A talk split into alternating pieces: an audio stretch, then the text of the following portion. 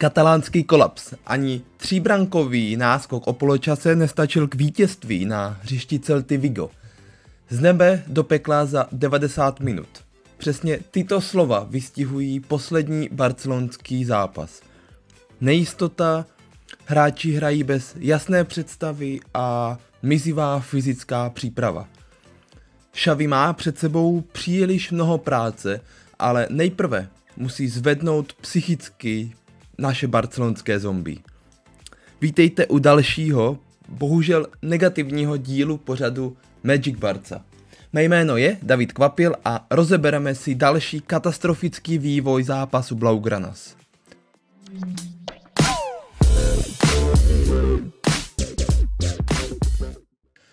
Až do poločasu jsme mohli sledovat snad nejlepší verzi Barcelony, na kterou jsme byli zvyklí před pár lety.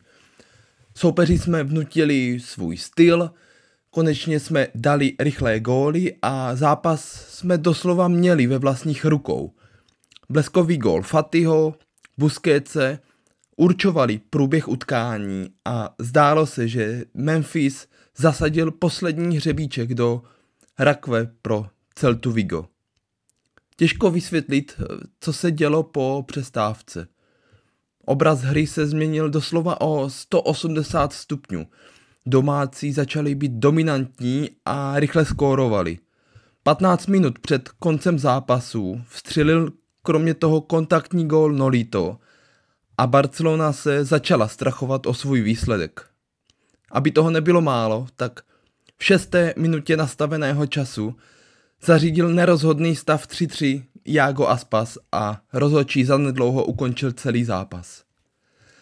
Ke katastrofálnímu přístupu Barcelony z druhého poločasu musíme rozhodně přičíst zranění, protože právě kvůli tomu musel ze hřiště odejít Faty, Eric Garcia nebo i Nico.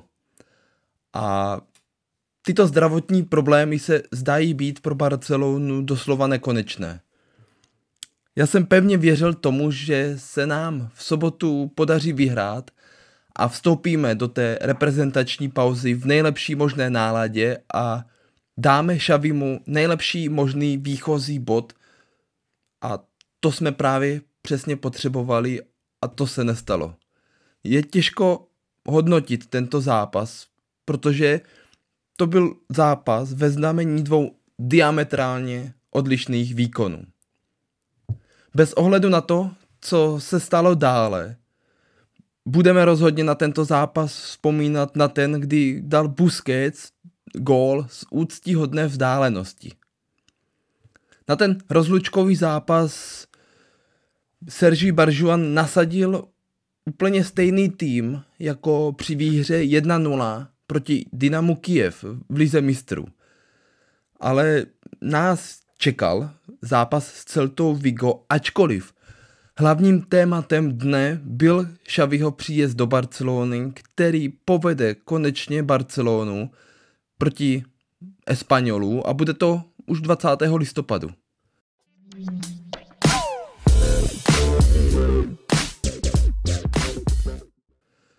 Pojďme přesto začít hodnotit, protože se najde i to pozitivní, a já začnu znovu a opět Unika, protože ten eh, opět potvrdil svou formu a patřil k tomu nejlepšímu na hřišti.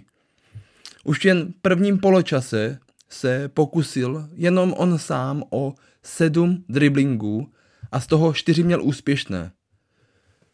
Doslova je potěšení takového hráče sledovat, protože on se výborně orientuje ve svém prostoru, ovládá ho a nebojím se říct to, že řídí naši zálohu. On strávil ve hře 59 minut. Na konto si připsal jednu asistenci, jednu klíčovou přihrávku a navíc měl ze všech barcelonských hráčů nejvíce již zmiňovaných driblinků a to bylo hned 8. Hned 12 soubojů se soupeřem vyhrál, což bylo také nejvíce z barcelonských hráčů. Kromě toho například zachytil i dva míče a jeden vybojoval.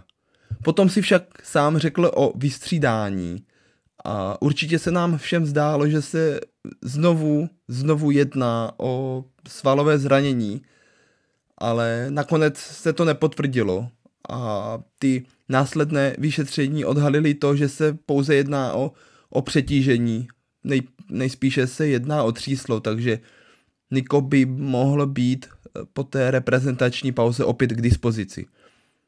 Každopádně Niko nás nepřestává překvapovat a prezentuje se jako ostřílený hráč La Ligy, který vlítl do našeho prvního týmu bez strachu a co je nejvíc důležité, tak ty jeho výkony jsou vyrovnané, jsou konzistentní. A zase si dovolím rytnout ještě, ještě jednou, nebo i několikrát do Kumana, protože nedokážu pochopit to, že on během letní přestupové pauzy on hledal, nad, hledal na přestupovém trhu nějakého fyzického hráče a doslova plakal a on toho hráče měl ve svých řadách. Jenom mu stačilo dát šanci a ukázalo se, že takové hráče máme ve svých řadách, ať už třeba v Bčku nebo, nebo v akademii. K druhému pozitivu bych ještě přidal výkon Frankieho de Jonga, kterého jsme kritizovali v předchozím dílu, ale on se konečně zvedl a nebojím se říct, že předvedl výborný výkon. Mohli jsme sledovat toho starého dobrého Frankieho a jeho statistiky, které stojí za zmínku, jsou třeba jedna klíčová přihrávka, pět z pěti úspěšných dlouhých míčů nebo sedm úspěšných driblinků, což je v pořadí hned po Nikovi. Franky byl aktivní, byl vidět, ale nám to stejně nebylo, nebylo nic platné.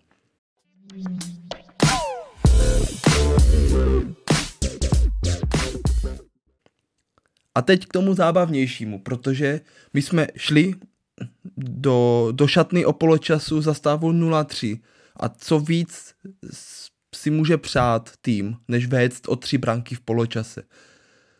A byly to snad nejlepší 45 minut v Barceloně v této sezóně. Jenomže ještě před tím poločasem musel vystřídat Ansu Fati. A znovu to bylo opět kvůli svalovému zranění. Jedná se o zranění zadního stehenního svalu a Faty bude asi chybět minimálně jeden měsíc největší úkol, který teď stojí před Šavím a jeho první misí by měla být výměna lékařského týmu, protože to, co se teď aktuálně děje, to není normální. Není normální, aby tým měl tolik problémů se zraněními.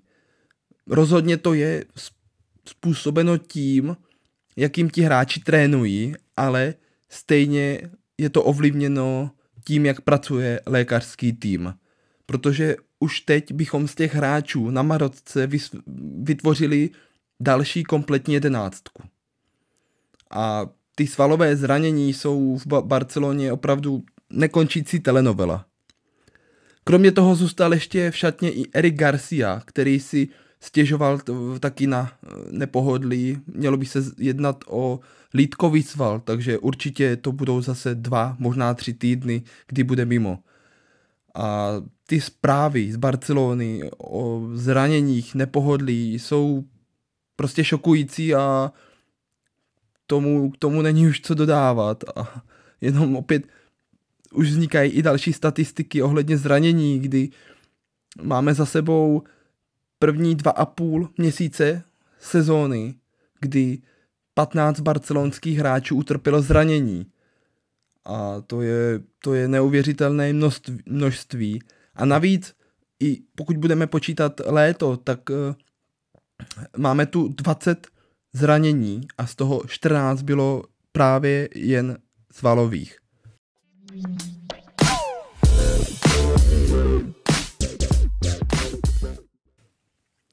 Do druhého poločasu vlétla Celta Vigo jako o život a Celta si šla pro vítězství a bylo to znát. Já bych ještě chtěl zopakovat, že Barjuan nebyl trenérem pro první tým, kterého jsme potřebovali. Protože řada z nás, řada fanoušků si myslelo to, že je o dost lepší než Kuman a mohlo by se s ním něco změnit, pokud by nepřišel nový trenér, ale my už teď víme, že nás bude trénovat Xavi. My jsme i teď aktuálně v sobotu byli oslepení tím zmiňovaným prvním poločasem, kdy se nám dařilo úplně všechno, na co jsme šáhli. Ale je třeba připomenout ten zápas s Alavézem nebo Kijevem, kdy jsme byli na hřišti hrozní. A ta motivace z příjezdu Šaviho byla na těch hráčích evidentní. Jenom slovy čísly třeba Barca měla v prvním poločase o 52 více přihrávek než Celta. A pokud se podíváme na druhý poločas, tak Barcelona měla o 92 méně přihrávek. A jenom to potvrzuje ten hruzostrašný druhý poločas. Ta ztráta Fatiho a Nika byla natolik znatelná, že, že z toho běháš mráz po zádech. Barcelona se opět nedokázala dostat z toho tlaku, který na nás soupeř vyvinul. Potom jsme se dopouštěli úplně jednoduchých chyb a bylo po všem. Bez Nika a Fatiho z nás opět soupeř neměl žádný strach. A když jsme se potom stáhli do bloku a začali jsme bránit, tak jsme vypadali jako druholigový tým.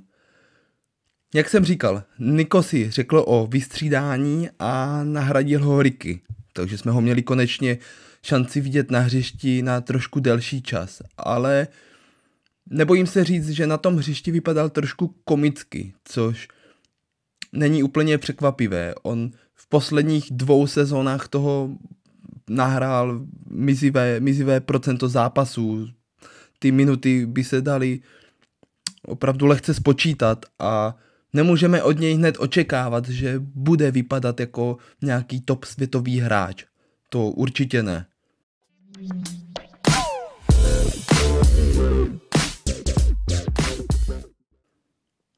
A na závěr zhodnocení hráčů jsem si nechal to nejlepší. Ter Stegen. Protože ano, Ter Stegen opět udělal zásadní chybu v zápase, ale nesmíme si nechat uniknout skutečnost, že Barca byla v druhém poločase absolutně mimo.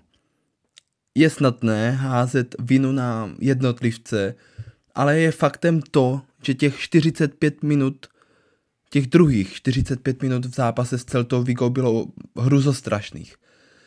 Ale Ter Stegen už tomu týmu nedává to bezpečí mezi třemi tyčemi.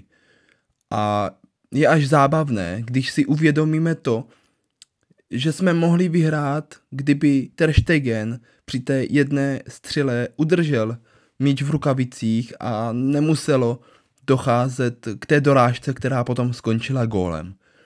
Ter Stegen dostal tři branky. Tři branky je opravdu hodně.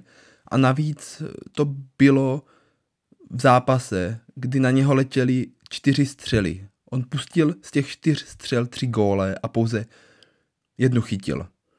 My můžeme jenom doufat, že i nějaký Peňa nebo Arnaute nás dostanou pod Šavým větší prostor a vznikne v brankovišti větší konkurence.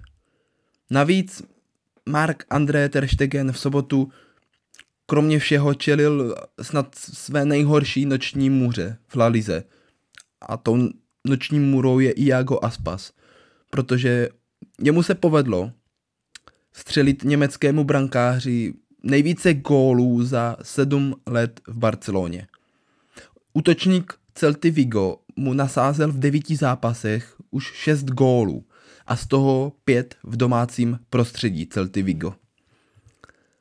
Já jsem Ter Stegena od samého příjezdu do Barcelony nebo příchodu, když on přišel z Německa do Barcelony, měl opravdu rád. Čekal jsem od něho velké výkony, velké věci, což potvrzoval. A už kdysi dávno jsem mu opravdu vyčítal jen málo věcí, ale teď je ten čas, kdy je potřeba mu vyčítat ty chyby, protože už nepatří mezi úplně ty top, top golmany a ta jeho úroveň pomalu, pomalu klesá a zůstává otázkou, jestli se dokáže ještě zvednout. A nedávno se objevila spekulace, že Newcastle by za něj byl ochoten nabídnout 50 milionů euro, což je velká částka na golmana a pokud by vedení týmu se mělo dívat na ty jeho poslední výkony, tak si myslím, že by neměl váhat a měl by šáhnout po této částce a dát šanci mladým golmanům, vzhledem i k té finanční stránce. Ale mluvím jenom po jeho nedávných, neúplně povedených výkonech. Samozřejmě Ter Stegen může teď předvést 5-10 luxusních výkonů, kdy nás podrží a ta celá situace bude zase úplně jinak.